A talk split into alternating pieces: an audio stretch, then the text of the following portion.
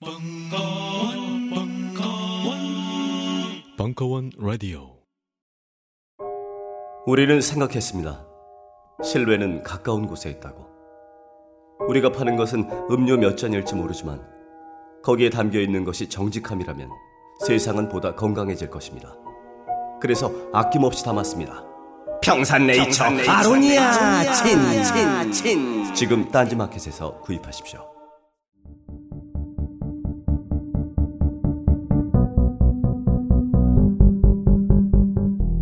한의 대중문화사 시즌3 제2강. 제5공화국의 3S 정책과 삼저 호황. 그리고 조영필 안성기 국민스타의 등극. 2016년 12월 5일 강연. 2부. 시청각 자료는 유튜브 링크를 이용하세요.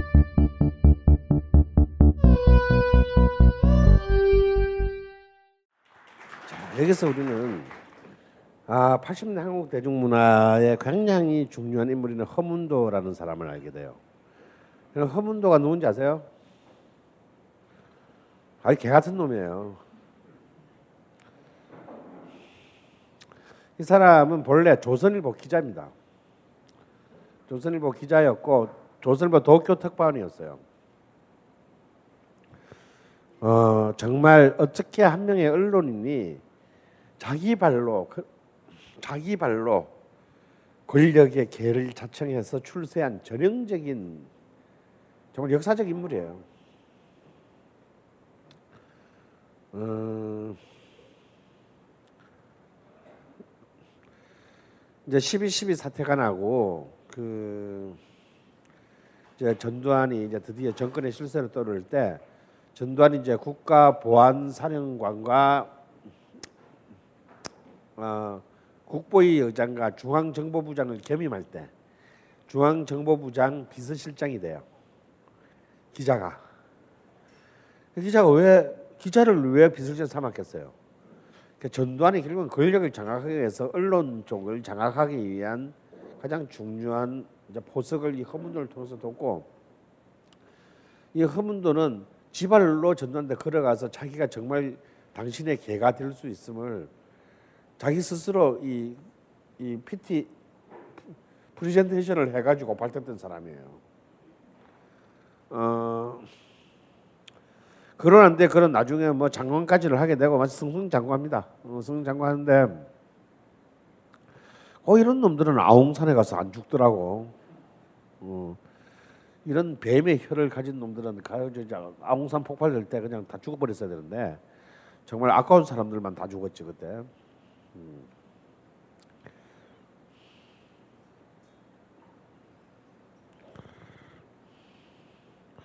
이 허문도가 이제 바로 아까 말하는 그런 언론 통폐합 이런 자기가 언론인 출신이, 출신이면서 이런 학설들을 전부 기획했습니다. 기획하고 집행하고 어, 많은 기자들을 거리로 내몰았고요. 더 나아가서 이제 국풍 80일 같은 이런 이제 그런 관 거의 국가적 규모의 관제 이벤트들을 어, 기획했어요.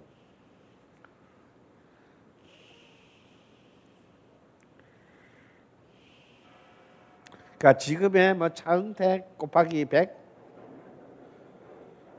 그냥 차은택은 밤에만 대통령을 즐겁게 해드린 거잖아요. 근데 이제 얘는 이제 낮에 음. 1981년 5월 28일 여명의 여의도 광장 벚꽃 소리를 신호로 닷새간의 축제 국풍 80일에 막이 올랐다.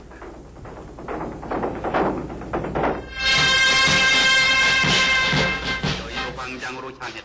어, 그러니까 문화가 이렇게 참그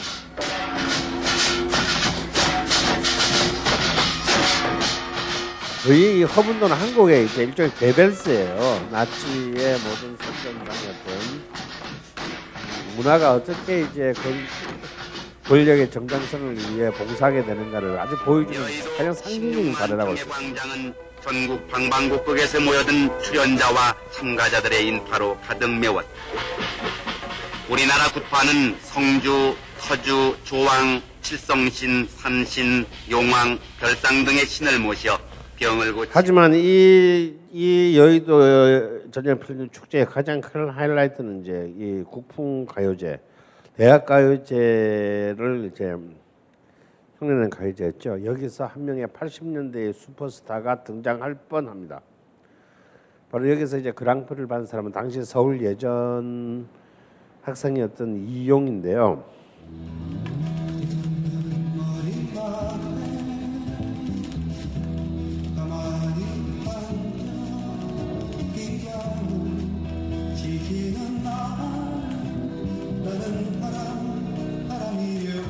자, 이, 이, 이 젊은 애가 노래를 부르는 창법을 한번 잘 느껴보세요. 이게 사실 80년대의 창법이 돼요. 뭐냐? 이게 이제 이른바 열창파 시대의 시작인데요. 자, 70년대의 그 대학가 캠퍼스 출신의 가수들은 보컬의 어떤 그 과장된 감정이입을 피했습니다. 왜냐, 없어 보이잖아. 그래서 굉장히 굉장히 쿨한 노래가 뭐냐 밥 딜런의 영향을 많이 받았기 때문에 이 밥 딜런이 부르는 거는 쿨하고 그리고 중요한 것은 자기의 개성이었지 노래의 완 보컬의 완성도가 아니었어요. 하지만 80년대는 이제 어, 굉장히 과장된 감정이입이 이제 성부를 겨루는 시대가 됩니다. 이것은 뭐냐면 이제 쉽게 말해서 아무나 가수가 되면 안 된다라는 뜻이죠. 어, 굉장히 드라마틱한 보컬 효과를 낼 수 있어야 돼. 그래 내가 돈을 지불하겠다는 거죠. 두 번째 이게 중요한데 그런 과잉된 감정 다시 말해서 어, 현실주의적인 감수성과 동떨어진 굉장히 탈현실적인 과잉된 감정을 필요로 하는 사람이 바로 80년대의 주력 소비자가 되었다라는 거예요. 국풍 가요제가 열린 바로 그 이듬해에 드디어 프로 야구의 시대가 열립니다.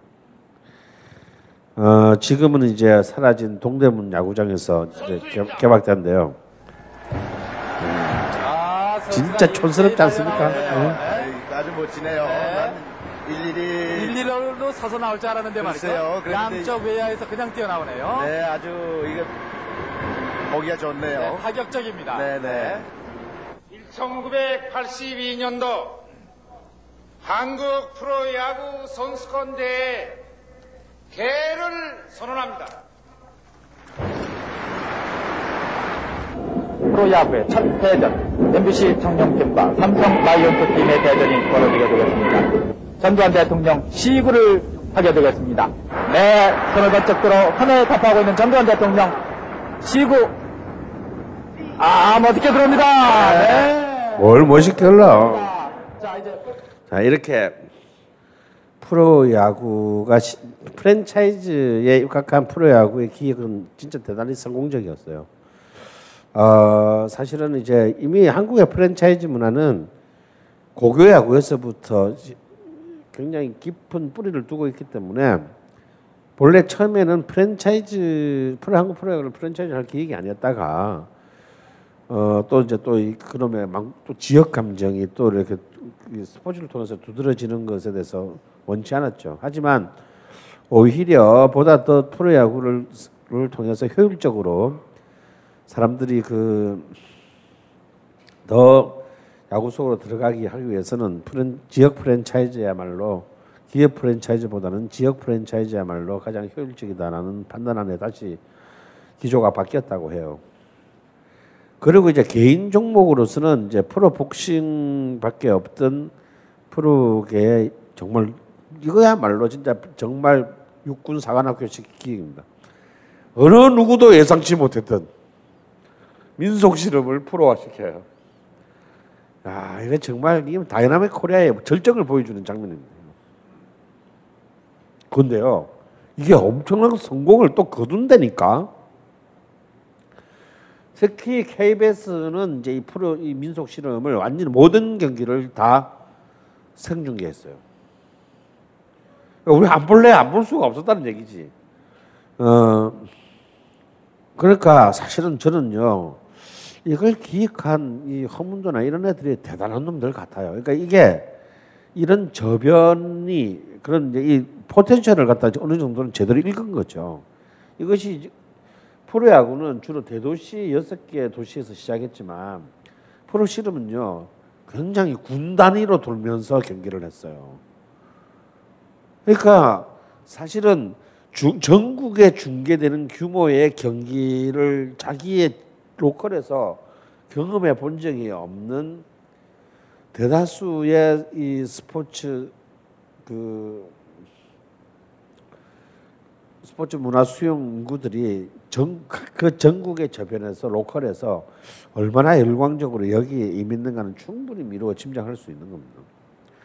네, 이제 역시 모든 프로 프로페셔널한 이제 시장은 스타 스타의 그 어, 스타가 어떻게 등장하느냐를 이제 두고 승패가 갈리게 되는데 프로야구는 이제 첫해 박철순이라는 또 이제 정말 불멸의 스타를 낳게 됩니다.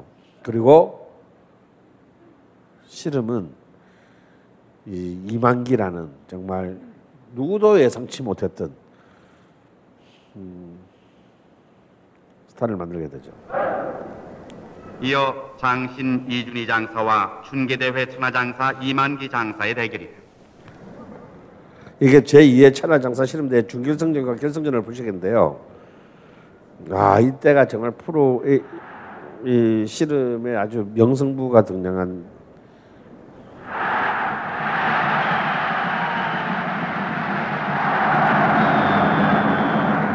첫 경기에서 이준희가 승리를 거둡니다. 예, 등치를 보면 알겠지만 등치가 굉장히 크게 차이 나죠. 사실 이만기는 이제 한라장상급이었어요. 두 번째 등급, 그러니까 아주 몸무게가 가벼운 쪽이었는데 이제 이런 자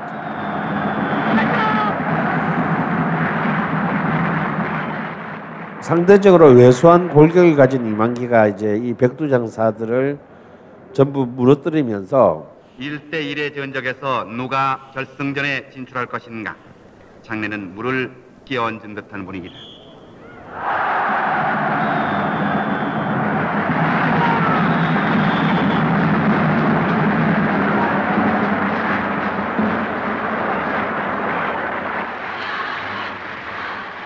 국내 명창들이 승자에게 축가를 보낸다.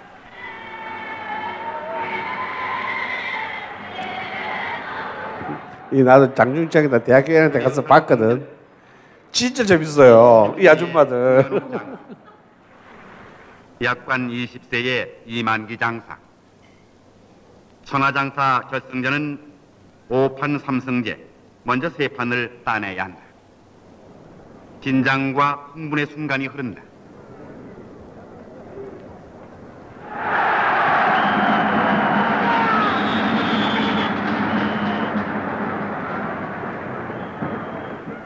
첫 판과 둘째 판은 이만기 장사의 승리. 2패 기록을 하는 홍현옥 장사는 셋째 판을 질 수 없다.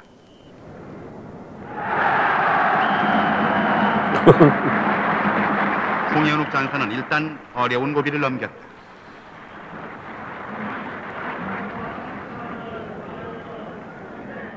자 이제 마지막 판을 이제 주목해 주세요. 여기서 이만기가 정말 기가 막힌 승리를 거둬요. 2승 1패. 동률이 되느냐 천하 장사가 결정되느냐의 순간이다. 여기서 이제 아, 지금까지도 많이 쓰이게 되는 이제 유명한 사회적 용어가 탄생합니다.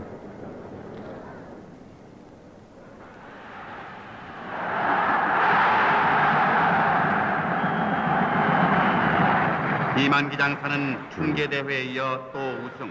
이른바 뒤집기의 탄생이다. 이거. 아, 그것도 훨씬 체중이 약한 사람이 음, 자신의 위기를 이렇게 거꾸로 뒤집어서 이긴. 음. 이거 완전 강간당한 표정이죠. 거의 거의 다 거의 눈앞에 있, 듣네요. 흥분하되 과격함도 둔해 보이면서도 순간에 솟는 씨름인의 지략과 변화무쌍한 기술, 소박하면서도 믿음직스러운 꼭 트로피도 실험스럽지 않습니까? 씨름은 타이콘도와 더불어 한 국민의 마음속에 깊숙이 뿌리내려온 아, 하지만 80년대를 가장 잘 규정하는 한국 대중문화의 아이콘은 모든 종목을 떠나서 프로야구도 씨름도 어, 그리고 올림픽의 스타도 또 국민 배우 안성기도 아닌 이제 가왕 조용필일 것이다. 음, 일단 상대적으로 장르의 차원에서 본다면 대중음악이 80년대에 가장 잘 앞, 뭐, 어떤 영화나 어, 출판 혹은 뭐 스포츠 등등을 다 포함할 때 대중음악이 한국의 대중문화사에서 80년대 제일 먼저 치고 나갈 수 있었던 요인들은 분명히 있어요. 왜냐하면 예를 들어서 가령 출판 같은 경우는 너무나 아직까지 끔찍한 어떤 그 검열과 아까 말한 언론 통폐합 때문에 사실상 늘 끊임없는 어떤 탄압의 대상이 되었던 것이죠. 영화 역시 어, 그 영화가 가지고 있는 파급력을 두려워한 사, 사공화국, 5공화국의 정권의 기조 때문에 영화도 사실상 거의 그뭐 제대로 된 영화를 한 편을 제대로 찍는 것 자체가 불가능한 어떤 그런 상황이 됐습니다. 물론 대중음악 또한 우리가 지난 시간에 살펴봤듯이 정말 어이없는 검열의 수준이 어, 검열이 이렇게 자행되고 있었지만 하지만 여러분 대중음악에서의 검열이라는 것은요 뭘 검열하는 겁니까? 가사만을 검열할 수 있어요. 멜로디와 화성은 검열, 검열할 수 없다. 너 왜 화성을 이렇게 썼니? 왜, 왜 서울에서 도로 안 가고 시로 가? 이걸 가지고 문제를 삼을 수는 없다 이거예요.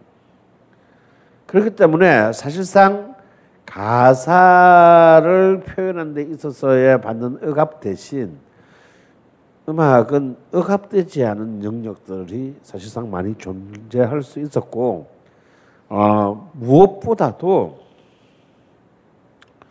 무엇보다도 음악을 대중문화 시장에서 문화 산업의 시장에서 음악을 지지하는 세대가 이때 가장 강력한 구매력을 보였다라는 것, 그 이유 때문에 사실상 이 대중음악이 어, 70년대에 이어 80년대에도 한국의 대중문화를 이렇게 선도하는 어떤 그런 중요한 자리를 차지하게 됩니다.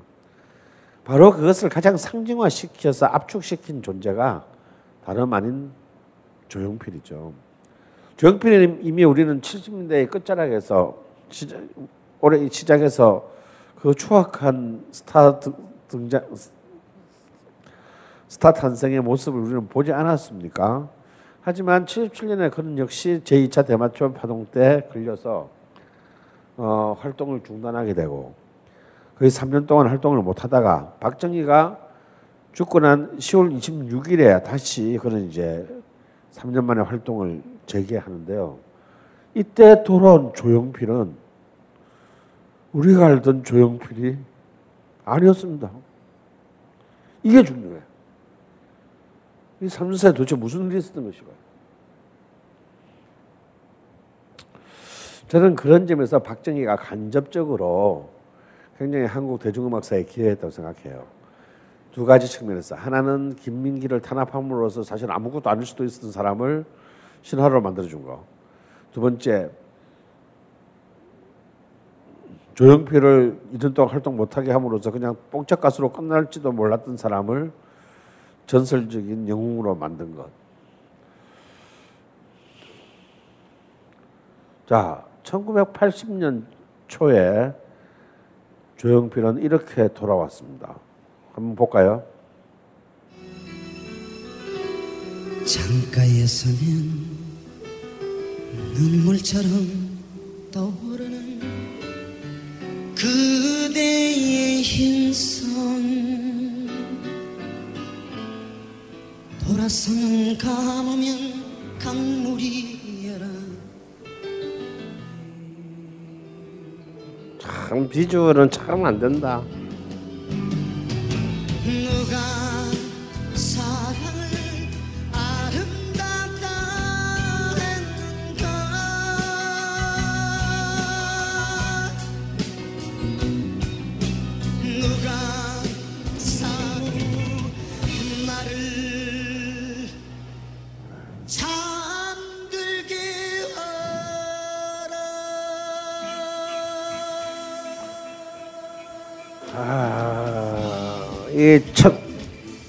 바로 1980년 벽도에 발표된 이 노래는 이제 그 이후에 80년대를 지배하게 되는데 바로 이 A면 첫 곡이 창밖에 여자였다면 놀랍게도 B면 첫 곡은 지금 노래였습니다.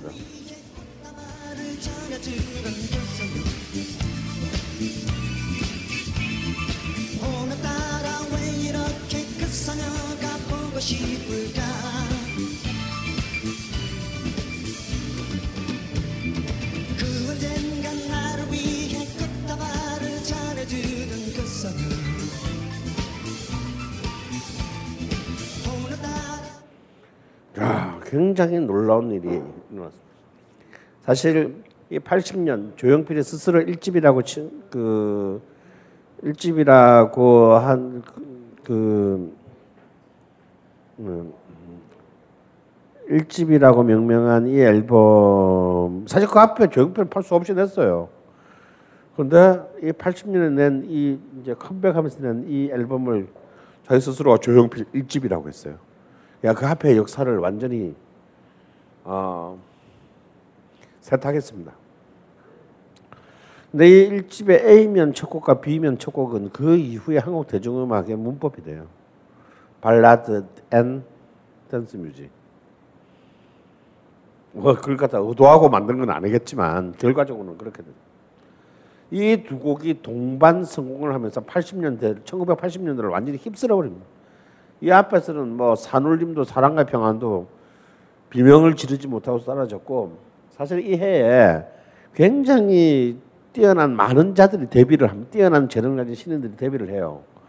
가령 김현식 그 봄, 여름, 가을, 겨울이라는 정말 역사적인 명곡을 가지고 데뷔했는데 비명도 못 질러보고 그러니까 이제 이게 태풍이 불 때는 가까운 선박들은 빨리 아주 소형 선박들은 빨리 가까운 항구로 대피를 해야 돼. 음, 그런데 막 이런 태풍이 불 때는 사실은 모든 걸다 휩쓸어 가버리기 때문에 저예요. 뭐 이게 안 되는 거야. 그리고 이렇게 들국화의 멤버들 전인권 뭐 최성원 다 이때 다 데뷔합니다. 우리가 몰라서 그렇지. 근데 뭐 이분들은 뭐 어떻게 뭐 어디 가서 비명도 못 질러보고 사라져요. 이를 갈면서 사라집니다. 우리가 돌아와요 부산항해 때의 조영필과는 전혀 다른 뭐, 전혀 다른 모습을 만나야 돼요. 일단 노래가 완전히 다릅니다. 노래가 이제는 그 이전에 70년대 한국 대중음악을 지배하던 코드랑 완전히 달라요. 그런 창밖의 여자 같은 경우는 하더라도 프레이즈의 구성이 그냥 A, B, A 뭐 이런 게 아니에요 이제 굉장히 복잡한 구조로 중첩시켜 놨습니다. 그리고 이 모든 것이 조영필의 손에 의해서 만들어졌다는 것이 또한 놀라운 일이에요. 어떤 작곡가가 아니라 바로 이, 손, 이 사람이 그저께 돌아와요 부산항해를 어슬프게 불렀던 사람이란 말인가. 더 놀라운 것은 완전히 다른 사람이라고 할 만한 이 사람의 보컬이에요. 발성이 자체가 달라졌어요. 사실 조영필의 발성은 좀 뭐라고 규정하기 어려운 이상한 발성이에요. 80년 이후의 발성은. 조영필은 본래 미성이었는데 70대 초반에는 지금 80년 초반에는 굉장히 독특한 탁성이 됐습니다. 그러니까 소리를 일부러 탁한 소리를 이제 내는 거죠. 그러니까 이제 이 판소리 이 3년 동안 활동 금지되면서 판소리나 민요를 공부하면서 그는 이제 판소리적인 창법에서 그 새로운 자기에게 약했던 보컬의 새로운 가능성을 만들어내요. 근데 약간 이제 부담스러울 수도 있습니다. 이렇게, 이렇게 조용필 특유의 그 이상한 소리를 이렇게 뭐죠 이렇게 쫄깃쫄깃하게 이렇게 쫙 쪼은다 그러나 입술에서 그런 느낌이 있는데 그 굉장히 부담스러운 그런 굉장히 부담스러운 사람입니다. 근데 사실 그런 것들이 어찌 보면 사실상 어떤 전통적인 가창 방식을 응용한 것들의 영향이 짙어져요. 짙어요. 그래서 그런 이제 진성과 가성 이렇게 이제 뭐 이런 부분들을 굉장히 자유롭게 사용하면서 그 이전 시대에는 구사하지 못했던 굉장히 압도적인 표현법을 어, 자기 목소리를 통해서 구사하게 돼요. 신중현은 이 금지 기간 동안에 완전히 몰락하고 끝났 인생 예술가로서 뮤지션으로서의 인생이 끝나고 말았지만 아직 서른 살이었던 조용필은 어찌 보면 굉장히 자기 자신을 엄청난 수준으로 업그레이드하게 되는 도, 비약과 도약의 계기로 이 시간을 삼았던 셈입니다. 하지만 조용필이 황골 탈퇴한 것은 단순한 보컬의 문제가 아니에요.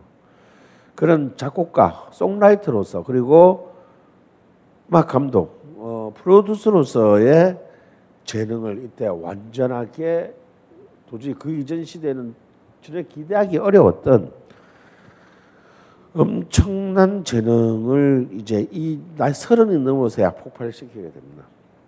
그러니까 엄청난 훈련을 한 거죠, 사실은 활동을 못하면서 가령 지금 보면 촌스럽지만 아까 그 단발머리 처음 시작할 때 이상한 효과음이 있어요. 뿅뿅뿅 이렇게 그 저기 테트리스 터지는 소리 같은 거. 어 사실 그런 효과음들 같은 경우는 그 당시에 우리나라 음악에서 사용한다는 것을 생각도 못했을 때입니다. 근데 이런 것들을 굉장히 그런 스튜디오 이 얘기는 뭐냐면 조용필이 그 당시부터 이미 스튜디오 엔지니어링에 엔지니어한테 맡기지 않고 자기가 직접 그래서 그런 그 엔지니어 엔지니어링에까지 이렇게 그 개입했다라는 얘기가 됩니다. 그래서 내가 옛날에 그 지구 레코드 소속일 때 지구 레코드 회장님한테 가서 인터뷰를 하는데 물어보니까 그랬대요. 조용필 인기가 순식간에 80년대 너무 난리, 난리가 나서 집에를 갈 수가 없었대네.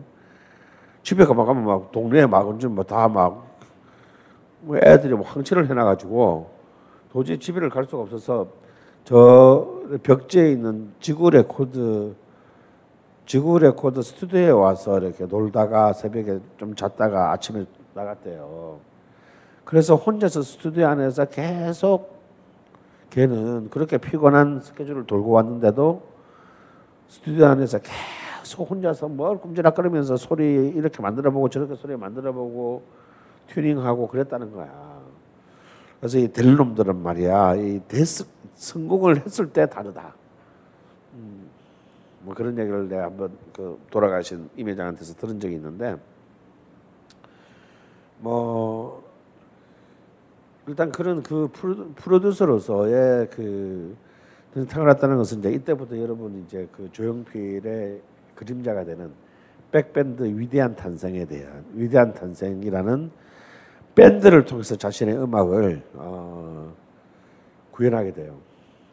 그 밴드에 대한 그의 적극적인 이제 투자는 이때부터 지금 이 순간까지 40년이 30년이 되도록 이어지고 있습니다. 어, 1982년에 드디어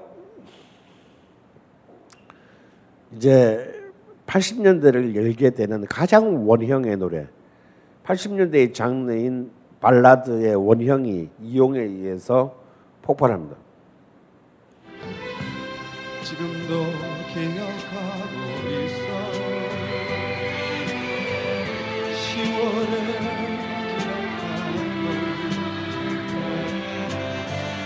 그날의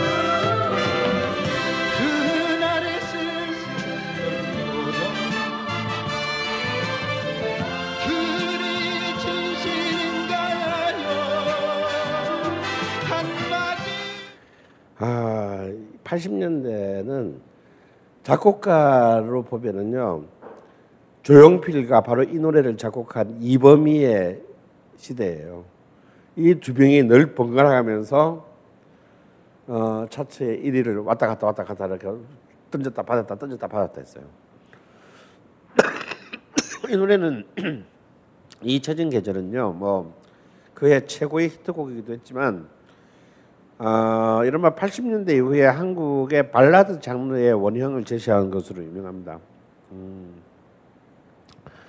저 이제 이 연장선에서 이제 신성훈과 이제 뭐 K-윌까지 이르는 이 한국의 수많은 발라드의 음악은 이 틀, 이 노래의 틀에서 더 벗어나 있지 않아요. 이 안에서 다 해결됩니다. 어, 다만 이제 다, 달라진 점은 얘 너무 오버한다는 거. 음, 그 감정이 굉장히 과잉되게 어, 표현한다라는 거죠. 그러나 그것은 그 시대에 그 시대가 요구하는 표현이었습니다.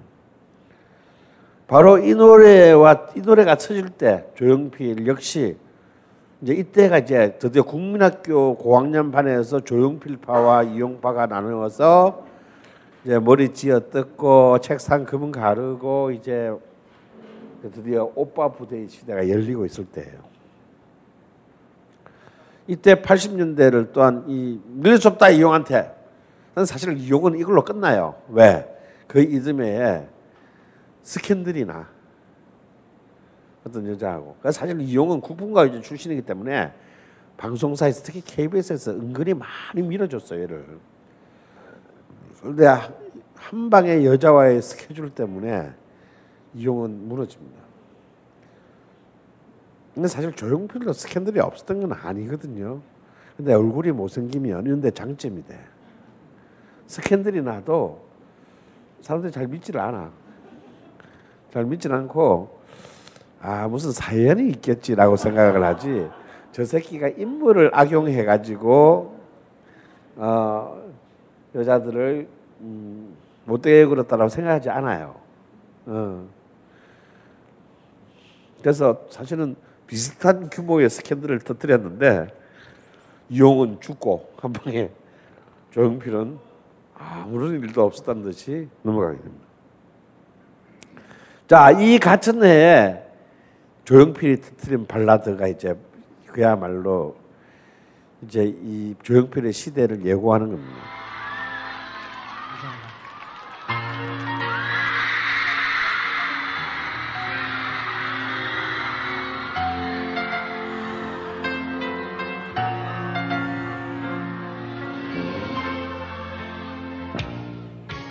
여러분 이 노래 가사 잘 들어보세요.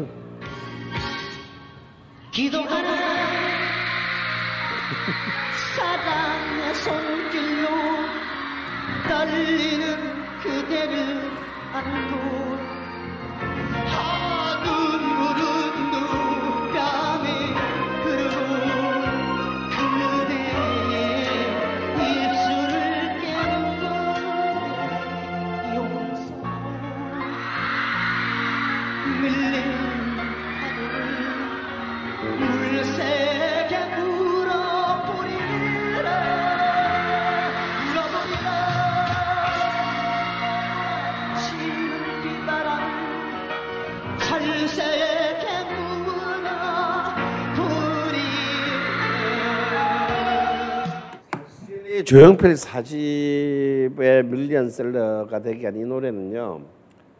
어, 비면 세 번째인가 어디 구석에 있는 노래입니다. 그러니까 이 노래가 히트할 줄은 꿈에도 생각하지 않았을 거예요. 이 노래의 타이틀, 이 앨범의 타이틀곡은 못 찾겠다 개꼬리라는 록큰롤입니다. 어, 바로 이런 그 이 노래가 사실은 굉장히 이 조용필이 만든 노래 중에서 좀 굉장히 황당한 노래인데요. 가령 뭐 이런 거죠. 뭐 아 눈물은 뒷밤에 흐르고 그대의 입술을 깨무네. 눈물은 뒷밤에 흐르고 그대의 입술을 깨물어. 네, 진짜 완전 이, 이 후렴 부분은 가사 앞건이에요. 용서하오 밀리는 파도를 물새에게 물어보리라. 그러니까 용서하오 밀리는 파도를 그러니까 뭘 용서해 달라는 건지가 불확실해요. 밀리는 파도를 용서해 달라는 건지. 근데 그걸 또 물새에게 물어보겠대. 그것도 반복을 해. 물어보리라 하고 반복을 해. 몰아치는 비바람을 이번에는 철새에게 물어보겠대. 그러니까 대충 어떤 분위기인지는 알겠죠. 알겠는데 아무런 의미가 발생하지 않아. 왜냐하면 일단 주어와 동사의 홍이 하나도 안 맞고 그리고 아무런 일도 일어나지 않아. 어떤 감정만 있을 뿐이야. 어떤 감정을 암시하는 동사와 명사만 있을 뿐이에요. 근데 이것들이 전혀 유기적으로 진행되지 않기 때문에 어떤 일이 일어나는지는 아는 사람은 본인도 몰라. 이 오빠 부대의 절정을 탄 이 노래를 발표한 절정을 할 때 조용필의 나이는 33살이었습니다. 오빠가 되기에는 좀 어, 삼촌에 가까운 나이였어요. 근데 이 당시 이제 드디어 한국의 음- 한국 음반 산업 아니 한국 문화 산업의 최고의 소비자 집단으로 부상한 하이틴 여고생들은 드디어 갈등을 끊고 조용필에게 몰표를 던졌습니다. 어, 드디어 이제 한국에 있어서의 10대 시대, 티네이저가 주도하는 대중문화 시대의 시작이 바로 이 이용과 음, 조용필의 시대에 시작된 겁니다. 왜 이때 시작됐나? 그것은 철저하게 삼저 호황으로 인한 중산층 이펙트였습니다. 이때 들어와서 드디어 10대 고등학생들은 정기적으로 용돈이라는 자기들의 문화, 자기들이 독자적으로 소비할 수 있는 어, 문화 소비 비용을 받았어요. 근데 남학생들은 남자들은 전부 이걸 갖다가 칼국수 사 먹고 떡볶이 사 먹고 혹은 중국집에서 원래 짬뽕 국물에 소주 사 먹느라고 사실은 유흥비로 다 탕진을 하는 반면에 여학생들은 그렇게 할 수가 없기 때문에 여전히 가부장적인 유교주의의 틀에 갇혔던 여학생들은 문화의 소비를 할 수밖에 없어요. 뭐 시집을 사고 어? 시집을 사고 음반을 사는 거거든요. 그래서 이때 시집의 인기가 시집이 굉장히 많이 팔려요. 이때 막 100만 부씩 팔리는 시집들이 나옵니다. 뭐 야식꾸리한 시집들 있잖아. 어 막 그래서 이제 이런 이제 많은 그 특히 이제 이 여고생들이 이제 문화를 통하는데 결정적인 이 음악 소비의 결정성 이때 뭐가 나오냐? 정말 꿈의 꿈의 하드웨어 워크맨이 나온다는 사실 이게 꿈의 하드웨어예요. 이게. 왜냐? 그 이전에는 TV나 오디오도 이때 굉장히 우리나라 가정에 중산층의 표본이 뭐냐면 자 TV는 다 있는 거고 오디오 오디오 태광 에로이카 인켈 뭐 이런 거죠 박스로 쫙된 거 스피커는 그거요 80년대 중반에 그 한 세트가 250만 원씩 했어요 80대 중반에 그때 250만 원이면 그거 내대면 집 한 채 살 수 있어. 성남 저기 성남이나 여기 부천에는요 800만 원이면 집 한 채 살 수 있는데 그때 그 오디오 세트가 250만 원 했다니까. 그저 흐영의 상징이었어요. 근데 시- 근데 LP나 테이프는 다섯 개 뭐 이런 거 있잖아. 뭐. 근데 그런 것들을 이제 집에 그 들어오는 것이 그 당시에 최고의 예, 그 이제 가오였는데요. 특히 한국 오디오 산업은 1985년에서 86년, 87년 사이 이 2년이 정점을 이룹니다. 매년 200%씩 성장해요. 근데 오디오가 마루에 있어도 그건 내 거는 아니잖아. 그리고 아파트 우리나라의 이이 막그 말림으로 지은 아파트 구조상 나는 아침에 학교 갔다 와서 밤에 집에 들어오는데 그 집에는 오디오 틀 수 있어 없어? 없어 살인나. 그러니까 사실은 오디오라는 건 가구이지 전자제품이 아니에요. 우리 집에 이거 있다 이거지. 사실은 진짜 거의 대부분의 아파트에서는 오디오를 사용하지 못합니다. 어. 그런데 워크맨이 나왔다. 워크맨은 자기만의 하드웨어다. 자기 언제든지 내가 원하고 싶을 때 들을 수 있는 하드웨어. 여기서 또 이제 계급이 분화되기 시작합니다. 워크맨이냐, 삼성의 마이마이냐, 또 대우 그보다 더 아래도 있어 대우의 대우의 뭐지? 우리 뭐 그 그, 그런 것들은 제가 고까지는 안 내려가 봤기 때문에 제가 근데 마이마이는 워크맨의 3분의 1 가격이 삼성의 마이마이는 소니의 워크맨의 3분의 1이 안 됐어요. 아, 비참했습니다. 어느 정도로 제가 두 개를 다 써봤거든요.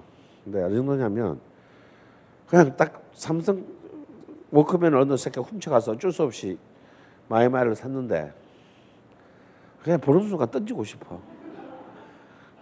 일단, 너무 디자인이 너무 구려.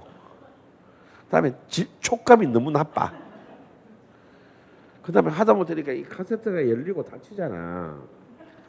이게 뭔가가 딱 안 맞는 것 같아 아구가 이 마이마이는 뭔가 그냥 내 느낌이 좀 오는데 뭔가 약간 한쪽이 더 열린 것 같고 자꾸 그걸 누르게 되고 결정적으로는 씨발 늘 고장 나. 아, 이 이제 드디어 포터블 하드웨어가 이제 각자의 개인 속에 들어가면서 이때부터는 이제 소비가 폭발적으로 증가. 자기만을 위한 소비. 근데 이 10대 10대 후반의 소녀들은 불행하게도 입시 지옥에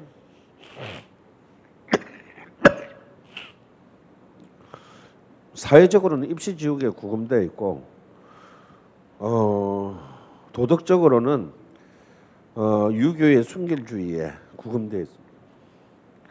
남자애들은 밖에 나서 하룻밤 자고 와도 뭐 남자 남자 고등학생들이 밖에 나서 하룻밤 자고 와도 뭐 남자 새끼들 그럴 수 있지 뭐라고 굉장히 관대하게 보는 반면에 여학생이 만약에 알리지 않고 밖에서 외박했다 그 중상 아니면 사망이다 이거. 음. 남학생이 동네 빵집에 여학생이나 빵을 먹어도 어우 새끼가 좀 능력 있는데라는 칭을 받는 반면에 남학생이랑 동네 빵집에서 빵을 먹고 있는 장면이 누가 봤다. 이제 그 집은 절단 나는 겁니다. 이제 곡소리 나는 거예요. 어. 그러니까 그런 사실상 굉장히 어이없는 모든 어떤 사회의 진화하고는 너무 동떨어진 사실 그런 도덕적 금제에 당시 10대 여고생들이 갇혀 있었기 때문에 사실은 이들은 그런 자신의 문화 소비를 통해서 그런 억압으로부터 탈출하고자 하는 욕망이 가장 컸습니다. 그래서 이들이 가장 많은 비용을 쓴 것은 뭐냐? 순정 만화였어요. 이때 한국 순정 만화 대여 시장이 가장 결정적으로 폭발합니다. 이때는 이제 황미나를 비롯한 한국의 이제 굿바이 미스터 블랙의 작가, 이 황미나를 비롯한 이제 수많은 이제 그 순정 만화가 등장하고 이제 불법적인 일본 번역 순정 만화들, 캔디, 올헤스의 창, 베르사유의 장미, 뭐 이런 이제 그 불법적 다 불법으로 번역한 거예요. 왜냐면 어차피 일본하고 우리는 뭐 어, 그 저작, 저작권법이 그때 없었으니까 뭐 쌩까고 막, 막 번역하는 거지 뭐. 그래서 굉장히 어색한 그 번역들이 많아. 이, 이 일본어 이름으로 차라리 하면 괜찮을 텐데 뭐 이걸 막 어, 은숙이 뭐 이런 거 바꾸니까 막 굉장히 이상한 들 많은데 하여튼 왜 그런가? 이 순정 만화들이야말로 바로 그런 자신들의 그 억압된 욕망들을 가장 잘 부연해 주는 거죠. 어? 나는 박해받는 공주고, 음. 백마통원 왕자가 나를 구원해 줄 것이다라는 언젠가 백마통원 왕자가 나를 구원해 줄 것이다라는 이 끝없는 어, 무한 반복의 스토리. 음. 어, 그래서 이들은 이들은 바로 그런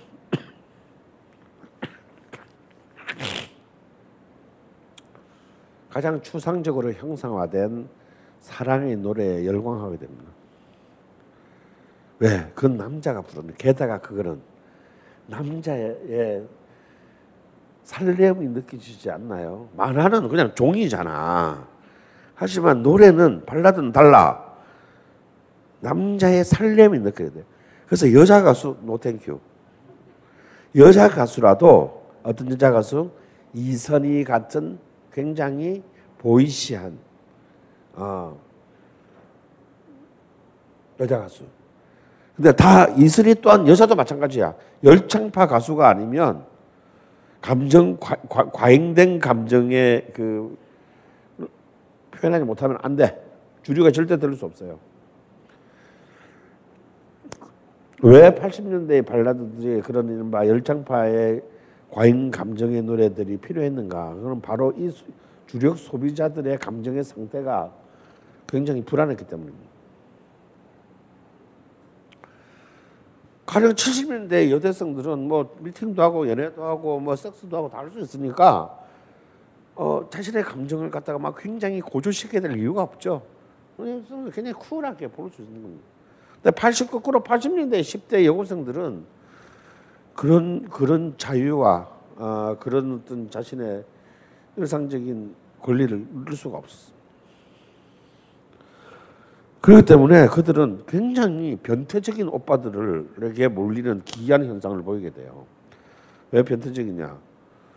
80년대의 발라드로 이렇게 배- 밀리언 셀러를 기록한 사람들의 공통점이 있어요. 80년대 초반에 조용필, 중반에 이문세, 후반에 변진섭. 셋다 전혀 섹스 어필과는 전혀 거리가 먼 비주를 갖고 있어요. 그렇죠? 특히 이문세 같은 경우는 거의 말이잖아. 음. 오빠라고 하기에는 좀. 근데 이문세는 오랫동안 뭘 했습니까? 심야 FM 디스크 자키를 하면서 목소리로 그러니까 이 사람은 자신의 사연을 굉장히 내 나의 일상과 사연을 가장 잘 이해해 줄 수 있는 오빠였던 거예요. 이문세는. 그나마 이제 아 아이돌적 개념으로 발라드 스타가 된 최초의 사람은 변진섭인데 그 인물도 싹 그리 어, 훌륭하다 할 수는 없습니다. 변진섭은 굉장히 중요한 인물이에요. 우리 음반 우리나라 대중음악 사상 데뷔 데뷔 앨범과 두 번째 앨범을 연속으로 밀리언셀러를 기록한 최초의 사람입니다.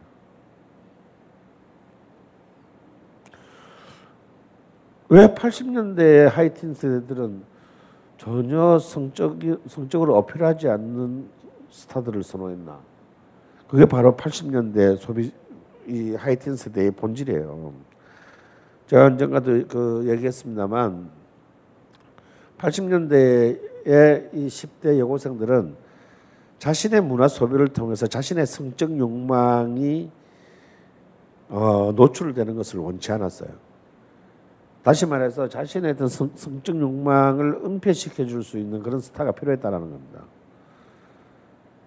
그러니까 예를 들어서 자기 방에 조용필을 브로마이드를 100장을 붙여놔도 자기 아빠나 오빠가 봤을 때, 음, 우리 딸은 진짜 음악을 좋아하는구나. 어, 제가 이게 어린 인연이 남자한테 미쳐가지고 이 남자사를 붙여놓는 게 아니라 사진 보니까 안심이 되잖아요. 아, 우리 딸은 진짜 제, 제, 제가 진짜 노래 잘하는가 보구나. 어, 정말 노래를 좋아하는구나. 이런 이것을 페이킹 자신의 성적인 욕망을 페이킹할 수 있는 어, 그런 스타들이 필요했어요. 80년대 초반부터도 왜냐하면 이미 칼로 방송이 시작되면서 이때 굉장히 중요한 두 개의 프로그램 TV 프로그램이 생깁니다. 젊음의 행진과 아, 갑자기 또 한 프로그램 있잖아요. 에? 아, 영일레븐. 영일레븐과 젊음의 행진이라는 두 프로그램이 생겨요. 이 프로그램들을 통해서 사실은 지금과 같은 이른바 아이돌형 가수, 굉장히 젊고 예쁘고 잘생기고 춤 잘 추는 가수들이 사실은 수없이 등장합니다. 근데 걔들은 성공을 거두지 못해요. 그 중에 가장 대표적인 인물이 이제 김 김승진 어 그리고 박혜성 뭐 이런 애들인데요. 걔들은 스타덤 근처도 못 가보고 몰락합니다. 고작 그나마 떴다고 한 게 소방차예요. 어? 그런 그런 비주얼 이런 걸로 어떤 게 소방차인데 아시잖아요 소방차. 거의 서커스 다른 수준이잖아. 무슨 가수나 뭐 연예인이보다. 그러니까 그 정도가 최대 커트라인이야. 음. 전혀 비주류형 가수들이 솔직히 그 시대에 서태지 같이 남자지만 예쁘게 생긴 애가 없었겠어요. 많았겠지. 근데 그런 애들은 전혀 어 전혀 힘을 쓰지도 못하고 비명도 찔러 보지도 못하고 어 어두운 기억의 저편으로 표표히 사라졌습니다. 어, 이런 어떤 10대가 가장 강력하게 시장을 지배하는 가운데서 조용필은 정말 놀라운 기적을 이루는데 10대를 자기 편으로 만들면서 동시에 60대 할매들까지 10대부터 20대, 30대, 40대, 50대, 60대까지를 모든 세대를 자신의 팬클럽으로 만드는 다시는 존재할 수도 없는 그런 그 기적을 만들어요. 그것은 바로 이제 조용필이라는 어떤 한 명의 슈퍼스타가 얼마나 넓은 음악적인 스펙트럼을 갖고 있나를 증명하는 것입니다. 근데 놀라운 것은요, 조용필이 동료도 세 곡을 작곡했어요. 근데 그 중에 동료 하나는 교과서에 실릴 정도로 훌륭한 동료예요. 그 동료를 왜 만들었습니까? 락커가 그랬더니 자기는 자식이 없지만 자기는 어릴 때부터 아이들이 너무 좋아서 나중에 꼭 동료 작곡가가 되고 싶었다라는 거예요. 그건 실제로 조영필을 만든 동료들은 기가 막혀요. 그런가 하면 한오백년이나 성주풀이 같은 민요를 현대적으로 리메이크해서 할매들을 또한 자리에서 일어서게 합니다. 근데 이런 단순한 레파토리의 어떤 스펙트럼이 아니고요. 그런 음악 안에서도 굉장히 그 다양한 세대들을 녹일 수, 녹여낼 수 있는 창조적인 영감들을 발휘하는데 가령 이 사집에 있는 이런 노래 같은 경우입니다. 이 노래는 일본의 그 음악 팬들한테 열광적인 지지를 받는 노래인데요. 한번 들어보시죠. 이거는 일본 당시 일본 방송 실황입니다.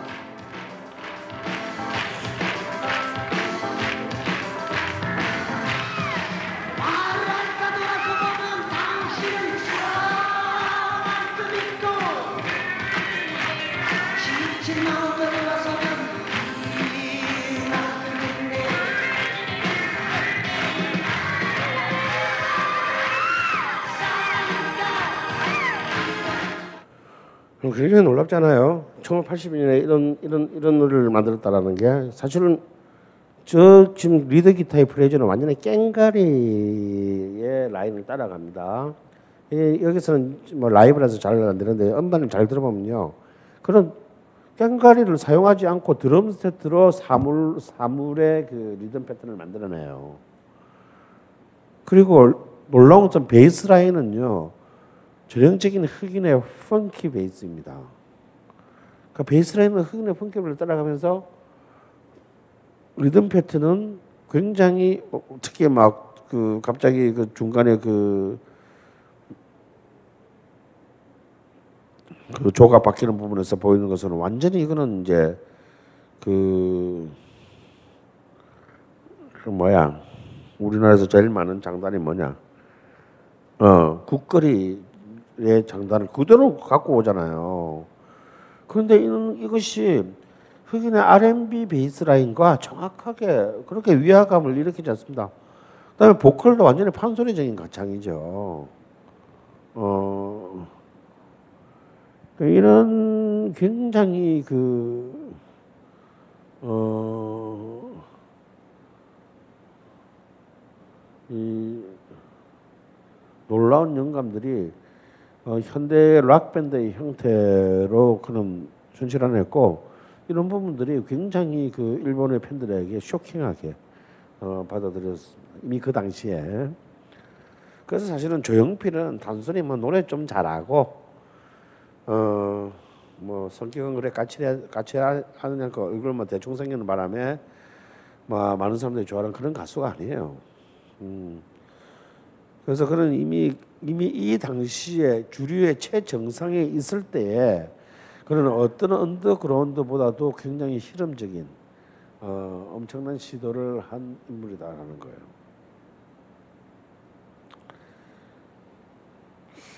아, 조용필 얘기는 어차피 1, 20분 안에 끝날 수가 없으므로 일단 요 정도에서 맛을 들여놓고 다음 주에 이어서 하도록 하겠습니다.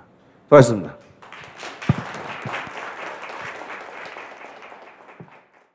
안녕하세요. 용산에서 가장 믿음 가는 조립 PC 전문 업체 컴스테이션의 이경식입니다. 당장이라도 사용하고 있는 컴퓨터를 들어다 던지고 싶을 때 그럴 때를 대비해 저희 컴스테이션이 용산 선인상가 21동 1층 130호에서 기다리고 있습니다. IT 강국에 걸맞게 믿을 만한 조립 PC 컴스테이션이 신뢰를 바탕으로 그 기회를 제공해 드리겠습니다. 궁금하신 점은 문의 주십시오. 011-892-5568번입니다. 우주 최강의 만족스러운 서비스를 제공해드리는 저희 컴스테이션이 늘 기다리고 있겠습니다. 딴지스에게 F1 같은 존재, 컴스테이션은 조용한 형제들과 함께합니다.